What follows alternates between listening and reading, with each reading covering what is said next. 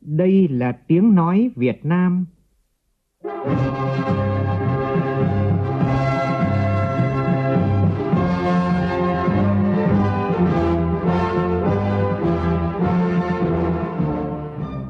là tiếng nói Việt Nam, phát thanh từ Hà Nội, thủ đô nước Cộng hòa xã hội chủ nghĩa Việt Nam.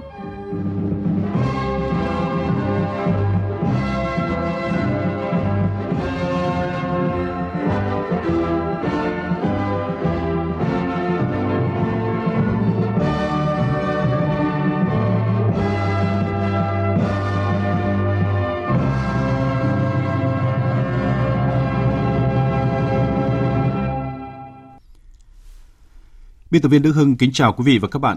Mời quý vị và các bạn nghe chương trình Thời sự sáng của Đài Tiếng Nói Việt Nam hôm nay thứ hai ngày mùng 7 tháng 2 năm 2022, tức ngày mùng 7 tháng Giêng năm nhâm dần.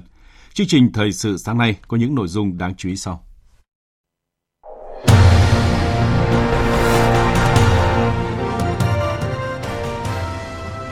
Người lao động cả nước hôm nay bước vào ngày làm việc đầu tiên sau kỳ nghỉ Tết Nguyên đán kéo dài 9 ngày.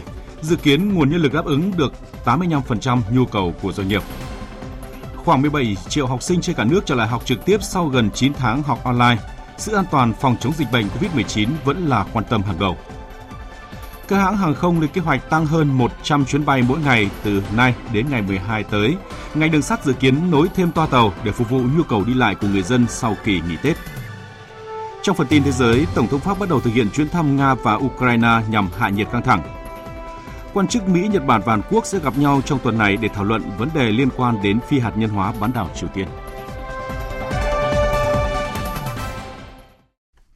Bây giờ là nội dung chi tiết. Thưa quý vị và các bạn, chúng ta đã chính thức kết thúc kỳ nghỉ Tết Nguyên đán nhâm dần. Từ hôm nay, các lực lượng lao động cả nước bắt đầu ngày làm việc đầu tiên của năm mới nhâm dần. Trong ngày, trong những ngày đầu năm mới, người đứng đầu chính phủ, Thủ tướng Phạm Minh Chính đã liên tục có những hoạt động như chủ trì các cuộc họp quan trọng phòng chống dịch COVID-19 trong dịp Tết và có những quyết sách quan trọng trong việc đưa học sinh quay trở lại trường học ngay trong những ngày đầu tháng 2 này. Hôm qua, người đứng đầu chính phủ, Thủ tướng Phạm Minh Chính và đoàn công tác đã kiểm tra hiện trường đôn đốc động viên công nhân thi công dự án cảng hàng không quốc tế Long Thành, dự án cầu Mỹ Thuận 2 và dự án cao tốc Mỹ Thuận Cần Thơ. Kiểm tra dự án trọng điểm quốc gia cảng hàng không quốc tế Long Thành, chăn trở về tiến độ triển khai dự án quá chậm, khó có thể hoàn thành giai đoạn 1 vào năm 2022 như kế hoạch đã đặt ra. Thủ tướng Chính phủ Phạm Minh Chính yêu cầu làm rõ trách nhiệm của từng bên. Ai không làm được thì đứng xa một bên. Thủ tướng yêu cầu phải đổi mới về tư duy, thay đổi về nhận thức, phải có cách tiếp cận mới, toàn diện, liên thông, làm việc nào dứt việc ấy, chống tiêu cực, thông đồng, thông thầu, chống lợi ích nhóm. Về dự án thu hồi đất, bồi thường hỗ trợ tái định cư, Thủ tướng chỉ rõ Ủy ban nhân dân tỉnh Đồng Nai mà đứng đầu là chủ tịch tỉnh phải chịu trách nhiệm về việc này, phải đảm bảo tiến độ và phải đảm bảo cuộc sống của người dân di rời. Nơi ở mới thì phải tốt hơn nơi ở cũ và cuộc sống của người dân năm sau phải tốt hơn năm trước. Thủ tướng yêu cầu Bộ Giao thông Vận tải phải chịu trách nhiệm, các đơn vị phải phối hợp các địa phương nhịp nhàng cùng đẩy nhanh tiến độ, bỏ ngay cách làm việc thiếu chuyên nghiệp về công tác quy hoạch, Thủ tướng yêu cầu. Bài toán quy hoạch cái sân bay này là phải tổng thể và phải chi tiết và phải chốt luôn lại cái bài toán quy hoạch tôi, tôi chưa thấy ai nói ở đây. Và ai quy hoạch? Các ông chỉ nói làm 60% rồi nhưng mà 60% này đã được kiểm tra đánh giá chưa? Chất lượng thế nào tất cả các thứ thế nào? Rồi biện pháp đi đôi với thiết kế là biện pháp thi công cộng với lại cái tiến độ thi công. Tất cả là đều phải hoàn thiện đồng bộ. Thì chúng ta mới làm được. Thủ tướng yêu cầu phải chuẩn bị đầy đủ, sẵn sàng nguyên vật liệu xây dựng dự án. Công tác đấu thầu phải thực hiện nghiêm theo quy định, tránh tình trạng thông thầu lợi ích nhóm, đặt lợi ích quốc gia dân tộc lên trên hết và trước hết. Đảm bảo nguyên vật liệu phục vụ dự án cũng là yêu cầu của Thủ tướng Phạm Minh Chính khi đi kiểm tra dự án cao tốc Mỹ Thuận Cần Thơ và dự án cầu Mỹ Thuận 2 vào chiều cùng ngày.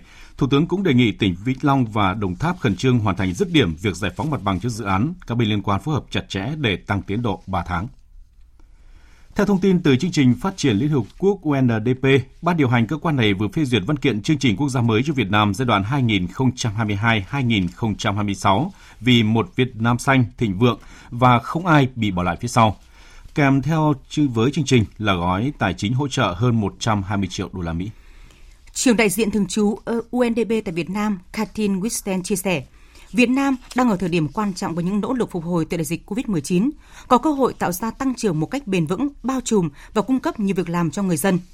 với chương trình quốc gia 5 năm mới của UNDP, với mong muốn tăng cường hợp tác hơn nữa với Việt Nam trong nỗ lực xóa bỏ tình trạng nghèo say dẳng và xây dựng các lộ trình tiến tới đạt mức phát thải dòng bằng không và đạt được các mục tiêu phát triển bền vững.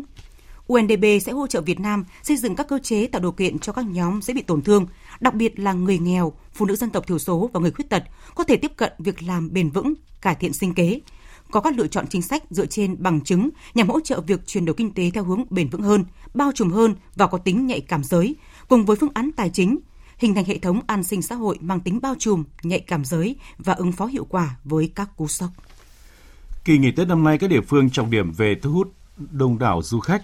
Những tín hiệu tích cực đầu năm báo hiệu một năm mới khởi sắc cho ngành du lịch sau thời gian dài đóng băng vì dịch COVID-19. Trong 7 ngày Tết Nguyên đán nhâm dần, từ ngày 31 tháng 1 đến hết ngày 6 tháng 2, Hà Nội đón hơn 105.000 lượt khách đến tham quan trải nghiệm. Đây là con số thực sự ý nghĩa trong bối cảnh dịch COVID-19 vẫn diễn biến phức tạp, mở ra cơ hội phục hồi và phát triển du lịch trong thời gian tới tại thủ đô. Tại Lâm Đồng, 9 ngày nghỉ Tết, địa phương này thu hút được hơn 300.000 lượt khách du lịch, trong đó có 1.900 lượt khách quốc tế tăng hơn 5 lần so với dịp Tết năm ngoái. Dịp nghỉ Tết năm nay, tỉnh Khánh Hòa cũng đón gần 100.000 lượt khách du khách, đạt tổng doanh thu là 520 tỷ đồng. Nhờ chính sách mở cửa kinh tế thích ứng linh hoạt và chiến lược phủ vaccine trên toàn quốc của chính phủ đã và đang tạo động lực mạnh mẽ cho các doanh nghiệp trong nước tăng tốc phục hồi sản xuất. Theo đó, không chỉ nhu cầu tuyển dụng của doanh nghiệp mà cả nhu cầu tìm việc của người lao động sẽ đều tăng nhanh sau Tết, dự báo không xảy ra tình trạng thiếu hụt lao động. Phóng viên Kim Thanh thông tin. Nhận định về việc thiếu hụt lao động sau Tết, ông Vũ Quang Thành, Phó Giám đốc Trung tâm Dịch vụ Việc làm Hà Nội đánh giá, đến thời điểm này, có thể dự báo trên địa bàn Hà Nội sẽ không thiếu hụt lao động trong thời gian tới, hoặc nếu có thì không đáng kể. Chúng tôi cũng sẽ xây dựng kế hoạch để mà đáp ứng cho các hoạt động phục hồi. Tiếp tục duy trì về các cái hoạt động tổ chức các phiên giao dịch việc làm, tăng cường kết nối giữa doanh nghiệp và người lao động mà dịch đã phần nào tiếp tục được kiểm soát tốt sẽ đề xuất để tổ chức các phiên chuyên đề gắn với những một số những lĩnh vực ngành nghề mà đã bị ảnh hưởng trong cái thời gian mà dịch bệnh đó. Tại Bắc Giang, hai năm trở lại đây, trên địa bàn của tỉnh có ít trường hợp người lao động ồ ạt nghỉ việc sau Tết Nguyên đán. Năm nay có thêm lực lượng lao động đi làm việc từ khu vực phía Nam trở về và có thể họ sẽ xin ở lại làm việc nếu công việc phù hợp. Sau Tết, một số doanh nghiệp đầu tư vào tỉnh nên sẽ thiếu hụt lao động xây dựng, hoàn thiện công trình. Theo khảo sát của Bộ Lao động Thương binh và Xã hội, tại các tỉnh thành phố vùng kinh tế trọng điểm, dự kiến trong năm 2022, doanh nghiệp sẽ có nhu cầu tuyển dụng khoảng 700.000 người. Sự thiếu hụt lao động chưa xảy ra vào đầu năm mà có thể tăng vào thời gian cuối quý 1 và quý 2 năm 2022. Khi các doanh nghiệp bắt đầu hoạt động trở lại với công suất cao nhất thì nhu cầu tuyển dụng lao động sẽ tăng cao. Bộ trưởng Bộ Lao động Thương binh và Xã hội Đào Ngọc Dung cho biết, nhân lực sau Tết đáp ứng được khoảng 85% nhu cầu doanh nghiệp thì tôi cho rằng là không đến mức độ thiếu trầm trọng về lao động. Nhưng cái mà thiếu hiện nay đấy, chính là nguồn nhân lực chất lượng cao. Do đó, các doanh nghiệp bắt buộc phải vừa tiếp nhận nhưng vừa phải đào tạo. Mà những ngành nghề mà có thể sử dụng được ngay, đòi hỏi công nghệ thấp thì có thể có lực lượng ngay. Nhưng mà những ngành nghề đòi hỏi công nghệ cao thì phải có một thời gian phục hồi. Do đó, các doanh nghiệp hiện nay đang phối hợp rất chặt chẽ với các cơ sở giáo dục nghề nghiệp các trung tâm hướng nghiệp để thực thi cái nhiệm vụ này để đảm bảo được cái lực lượng chất lượng cao này thì tôi nghĩ rằng là trong khoảng cuối quý 1 đầu quý 2 thì những vấn đề này chúng ta cơ bản sẽ trở lại đúng như cái mà chúng ta mong muốn. Chuyển sang các tin đáng chú ý khác, bắt đầu từ hôm nay học sinh và sinh viên tại các địa phương quay trở lại học trực tiếp. Các trường đã tổ chức diễn tập phương án đảm bảo an toàn cho học sinh đi học trở lại là một trong những giải pháp được các địa phương chú trọng trước khi đưa học sinh trở lại trường. Theo kế hoạch, hôm nay, ngành giáo dục Hà Nội sẽ giả soát một lần nữa công tác chuẩn bị đón học sinh của các đơn vị trường học trước khi học sinh tới trường. Từ ngày mai, mùng 8 tháng 2, học sinh từ lớp 7 đến lớp 12, các địa bàn có mức độ dịch cấp 1, cấp 2 sẽ tới trường học trực tiếp. Còn theo kế hoạch, học sinh từ lớp 1 tới lớp 6 của 18 huyện thị xã cũng trở lại trường, 10 quận còn lại tiếp tục học online. Tỉnh Bà Rịa Vũng Tàu đã thông qua kế hoạch với 3 thời điểm tổ chức hoạt động dạy và học trực tiếp. Cụ thể từ hôm nay mùng 7 tháng 2, học sinh khối lớp 9 và khối lớp 12 tiếp tục tới trường học tập trực tiếp vào buổi sáng.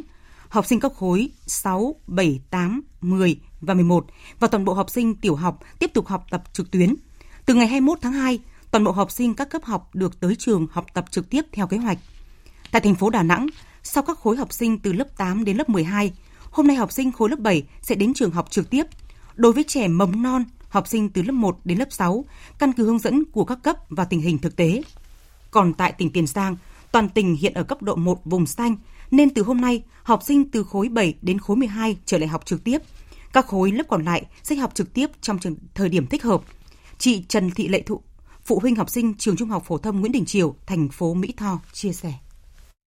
Tôi thấy ngày mùng 7 Tết, học sinh từ khối ờ, 7 đến khối 12 trở lại học trực tiếp là phù hợp. Chúng tôi ờ, đã nhắc nhở con em mình vào lớp phải thực hiện việc mang khẩu trang và trang bị chai nước khử khuẩn mang theo khi đến lớp.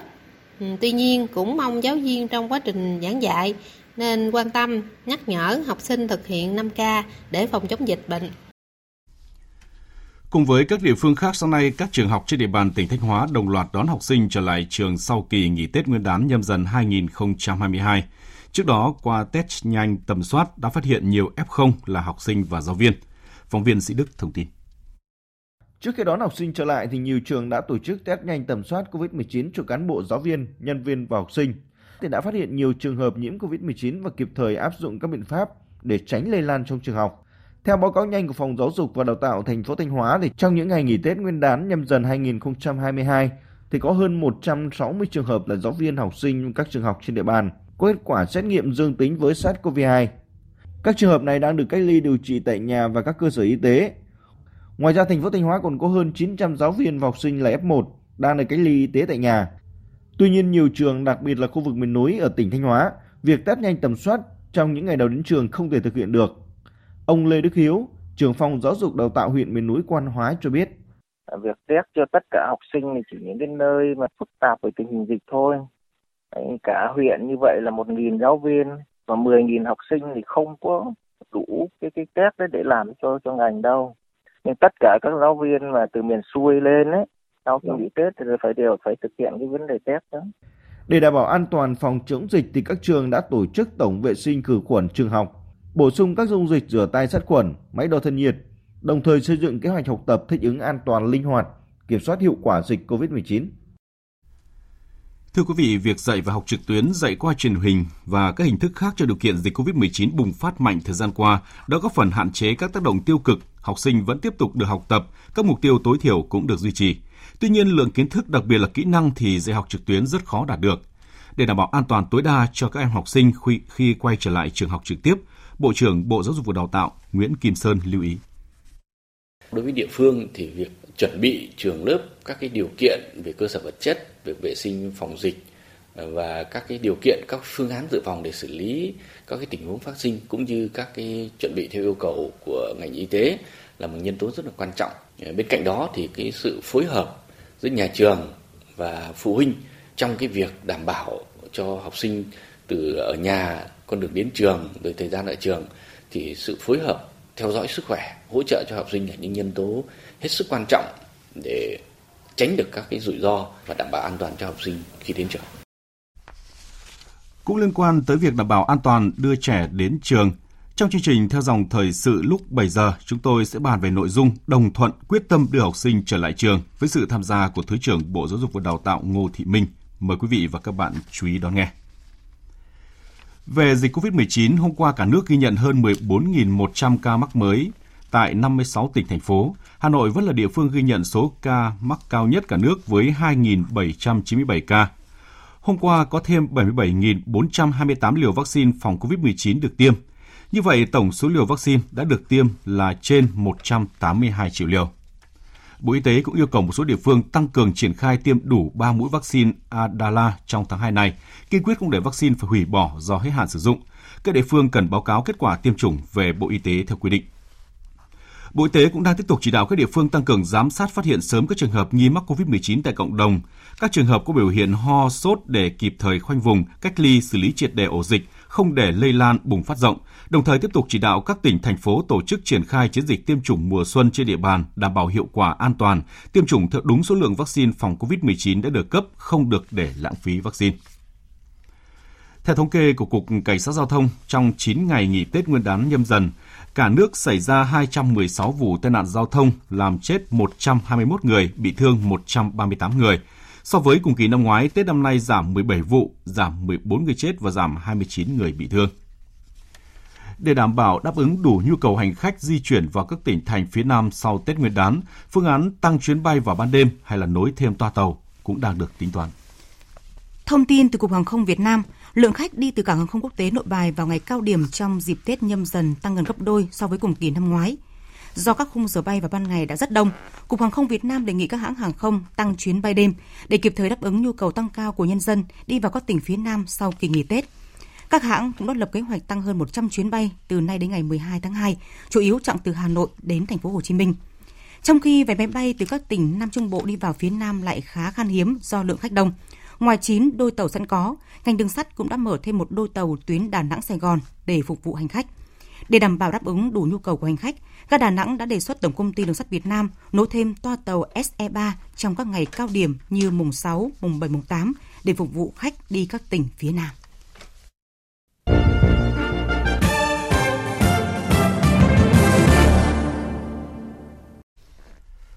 Chương trình Thời sự sáng tiếp tục với phần tin thế giới.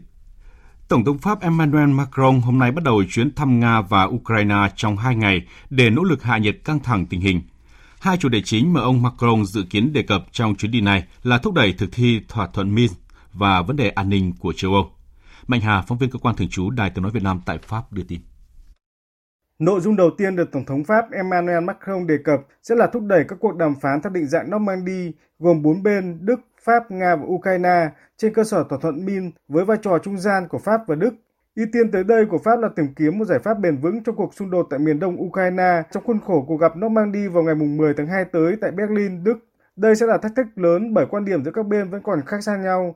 Các lực lượng ly khai ở miền đông Ukraine được Nga hậu thuẫn vẫn luôn đòi hỏi quy chế nhà nước Cộng hòa tự trị, trong khi chính quyền trung ương Ukraine đến nay vẫn bác bỏ mọi cuộc thảo luận về vấn đề này.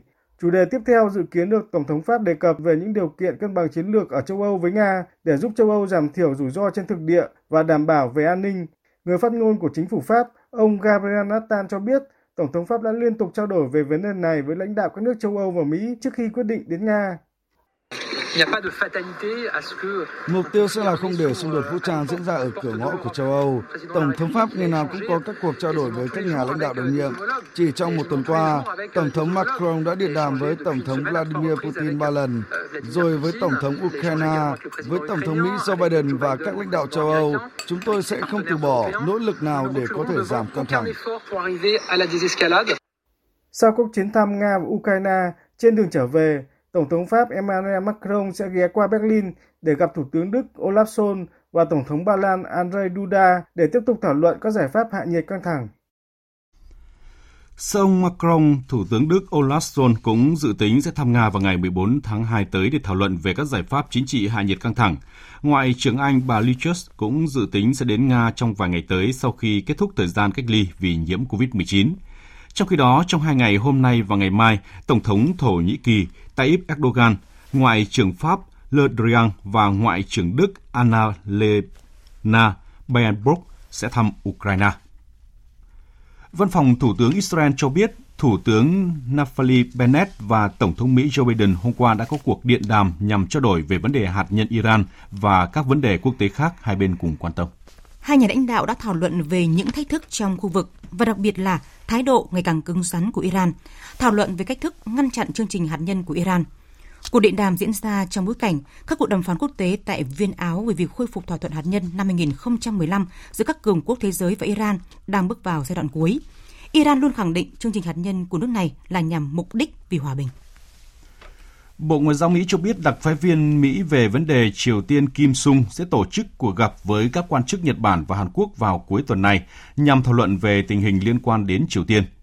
Cuộc gặp ba bên lần này diễn ra trong bối cảnh vào tháng 1 vừa qua, Triều Tiên liên tiếp 9 lần phóng thử tên lửa đạn đạo. Trong một tuyên bố, Bộ Ngoại giao Mỹ thông báo ông Sung Kim sẽ đến Honolulu từ ngày 10 đến ngày 15 tháng 2 để chuẩn bị cho cuộc gặp ba bên. Nội dung chủ yếu của cuộc gặp là nhằm thảo luận về một loạt các vấn đề, bao gồm việc phi hạt nhân hóa hoàn toàn trên bán đảo Triều Tiên, nhấn mạnh tầm quan trọng của hợp tác ba bên và giải quyết ngay lập tức các vụ bắt cóc trong quá khứ. Trước đó vào ngày 30 tháng 1 vừa qua, các quan chức phụ trách vấn đề bán đảo Triều Tiên của Mỹ, Nhật Bản, Hàn Quốc cũng đã có các cuộc điện đàm sau các vụ phóng tên lửa liên tiếp của Triều Tiên. Tại cuộc điện đàm này, ba bên nhất trí tiếp tục liên hệ và hợp tác chặt chẽ để giữ cho tình hình trên bán đảo Triều Tiên trong tầm kiểm soát, đồng thời nhất trí tiếp tục các nỗ lực nhằm sớm nối lại đối thoại với Triều Tiên. Quốc hội Iraq hôm nay dự kiến sẽ nhóm họp nhằm bầu chọn tổng thống mới trong số 25 ứng cử viên đã đăng ký tranh cử. Tuy nhiên, ông Hosea Zebari, Đảng Dân Chủ Người Quốc vừa bị Tòa án tối cao Liên bang Iraq quyết định đình chỉ tạm thời việc đề cử làm ứng cử viên cho chức vụ Tổng thống cho đến khi vụ kiện tham nhũng liên quan đến quan chức này được giải quyết. Trong một thông báo, Tòa án tối cao Liên bang Iraq nhấn mạnh quyết định này được đưa ra sau khi một số nhà lập pháp đệ đơn kiện ông Hosea Zebari vì những cáo buộc liên quan đến vấn đề tham nhũng tài chính và hành chính.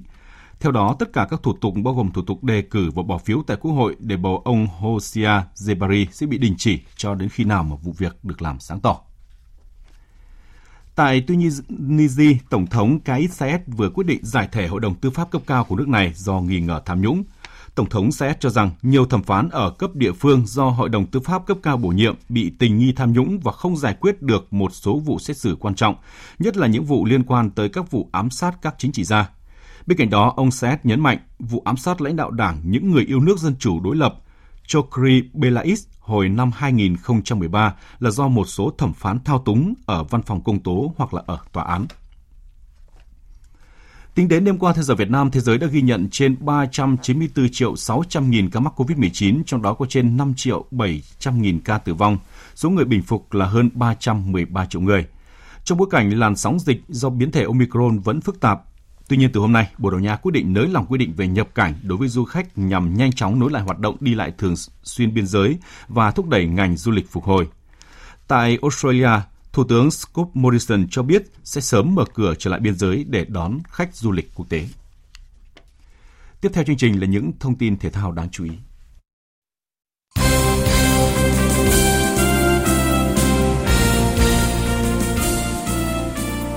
Thưa quý vị, thông tin thể thao đầu tiên chúng tôi muốn gửi tới quý vị đó là chiến thắng 2-1 của các nữ tuyển thủ quốc gia nước ta trước đội tuyển Đài Bắc Trung Hoa vào chiều qua đã viết nên trang sử mới cho bóng đá Việt Nam khi lần đầu tiên nước ta giành quyền tham dự một kỳ World Cup. Không giấu được niềm vui sau khi giúp đội tuyển nữ Việt Nam lập nên kỳ tích lần đầu tiên trong lịch sử giành vé dự vòng chung kết World Cup, phát biểu trong phòng họp báo, huấn luyện viên Mai Đức Trung chia sẻ. Chúng tôi đã giành được cái thắng lợi cuối cùng ngày hôm nay như đã hứa với lại người hâm mộ của chúng tôi. Thế và chúng tôi không có cái gì để mà tả đổi những cái vui mừng đó. Và nói là những kết quả đi vào chúng tôi rất là tốt rất là đẹp. Và đúng lúc Hành trình đến với World Cup 2023 được tổ chức tại Australia và New Zealand của đội tuyển nữ Việt Nam trải qua khá nhiều trông gai. Những ảnh hưởng của đại dịch COVID-19 nhiều lúc khiến toàn đội tưởng chừng như phải bỏ dở giấc mơ World Cup, nhưng tất cả đã vượt qua và thể hiện bằng những màn trình diễn xuất sắc trên sân. Đánh giá về hành trình đến với tấm vé dự World Cup của đội tuyển bóng đá nữ Việt Nam, bình luận viên Quang Huy, Đài tiếng nói Việt Nam cho rằng chúng ta đã từng ở những thời điểm mà đến rất gần chiếc vé của những cái vòng loại trước nhưng mà không thành công thì đến lần này khi thấy cơ hội mở ra mặc dù là nằm ở bảng đấu rất là khó khăn nhưng mà toàn đội đã nỗ lực vượt khó. Đầu tiên là nỗ lực vượt qua Covid. Tôi rất ấn tượng trước cách chơi pressing tầm cao của đội nữ Việt Nam. Chúng ta được dự World Cup thì hoàn toàn là do năng lực của chúng ta. Bóng đá nữ Việt Nam mặc dù cái sự chăm sóc ở từ gốc rễ nó chưa thật là tốt, nhưng mà cái chất lượng cũng như lối chơi của đội tuyển là rõ ràng càng ngày càng được nâng lên. Theo kế hoạch, đội tuyển nữ Việt Nam sẽ quay trở về Việt Nam vào ngày 10 tháng 2 tới. Các cầu thủ sẽ có khoảng thời gian gần một tháng về thăm gia đình trước khi hội quân dự kiến vào tháng 3 tới để tiếp tục chuẩn bị cho chiến dịch SEA Games 31. Tiếp tục với một thông tin thể thao khác, đội tuyển nữ Trung Quốc đã chính thức đăng quang vô địch Asian Cup nữ 2022 sau khi lội ngược dòng đánh bại đội tuyển nữ Hàn Quốc với tỷ số 3-2. Đây là danh hiệu thứ 9 trong lịch sử của Trung Quốc tại sân chơi lớn nhất châu lục các nữ cầu thủ Trung Quốc mất 16 năm để có thể trở lại đỉnh cao của châu Á kể từ lần vô địch gần nhất năm 2006, trong khi đội tuyển nữ Hàn Quốc đành lỡ hẹn với lần đầu tiên lên ngôi vô địch châu lục. Và tiếp tục chương trình thời sự sáng nay là những thông tin thời tiết đáng chú ý. Dự báo thời tiết Phía Tây Bắc Bộ có mưa vài nơi, trưa chiều giảm mây hừng nắng, gió nhẹ, trời rét, có nơi rét đậm, nhiệt độ từ 14 đến 22 độ, vùng núi cao có nơi dưới 10 độ. Phía Đông Bắc Bộ có mưa vài nơi, sáng sớm có sương mù và sương mù nhẹ dài rác, gió đông cấp 2, cấp 3, trời rét, vùng núi có nơi rét đậm, nhiệt độ từ 13 đến 21 độ, vùng núi có nơi dưới 10 độ. Khu vực từ Thanh Hóa đến Thừa Thiên Huế có mưa vài nơi, sáng sớm có sương mù và sương mù nhẹ dài rác, gió nhẹ, phía Bắc trời rét, nhiệt độ từ 16 đến 27 độ, Khu vực từ Đà Nẵng đến Bình Thuận, phía Bắc có mưa vài nơi, trưa chiều trời nắng, phía Nam ngày nắng, đêm không mưa, gió Đông Bắc cấp 2, cấp 3, phía Bắc sáng sớm và đêm trời lạnh, nhiệt độ từ 20 đến 31 độ. Tây Nguyên và Nam Bộ ngày nắng, chiều tối và đêm có mưa rào và rông vài nơi, gió Đông Bắc đến Đông cấp 2, cấp 3, nhiệt độ từ 16 đến 34 độ. Khu vực Hà Nội có mưa vài nơi, sáng sớm có sương mù và sương mù nhẹ dài rác, gió Đông cấp 2, cấp 3, trời rét, nhiệt độ từ 14 đến 21 độ. Dự báo thời tiết biển, Bắc Vịnh Bắc Bộ có mưa vài nơi, tầm nhìn xa trên 10 km, gió đông cấp 3, cấp 4. Nam Vịnh Bắc Bộ, vùng biển từ Quảng Trị đến Quảng Ngãi, vùng biển từ Cà Mau đến Kiên Giang có mưa vài nơi, tầm nhìn xa trên 10 km, gió đông đến đông nam cấp 3, cấp 4. Vùng biển từ Bình Định đến Ninh Thuận có mưa rào và rông vài nơi, tầm nhìn xa trên 10 km, gió đông bắc cấp 4. Vùng biển từ Bình Thuận đến Cà Mau, khu vực Nam Biển Đông có mưa rào và rông vài nơi, tầm nhìn xa trên 10 km, gió Đông Bắc cấp 5. Khu vực Bắc Biển Đông có mưa rào vài nơi, tầm nhìn xa trên 10 km, gió Đông đến Đông Nam cấp 5. Riêng vùng biển phía Đông Bắc, gió mạnh cấp 6, giật cấp 7, biển động. Khu vực giữa Biển Đông có mưa rào và rông vài nơi, tầm nhìn xa trên 10 km, gió Đông Bắc đến Đông cấp 4, cấp 5. Khu vực quần đảo Hoàng Sa thuộc thành phố Đà Nẵng không mưa, tầm nhìn xa trên 10 km, gió đông cấp 4. Khu vực quần đảo Trường Sa thuộc tỉnh Khánh Hòa có mưa rào rải rác và có nơi có rông. Tầm nhìn xa trên 10 km, giảm xuống từ 4 đến 10 km trong mưa, gió đông bắc cấp 4, cấp 5. Vịnh Thái Lan có mưa rào và rông vài nơi, tầm nhìn xa trên 10 km, gió nhẹ. Chương trình thời sự sáng nay do biên tập viên Đức Hưng biên soạn và thực hiện đến đây là hết. Chương trình có sự tham gia của biên tập viên Hiền Lương, phát thanh viên Kim Phượng và kỹ thuật viên Việt Thái, chịu trách nhiệm nội dung Hoàng Trung Dũng. Cảm ơn quý vị và các bạn đã chú ý lắng nghe. Xin chào và hẹn gặp lại.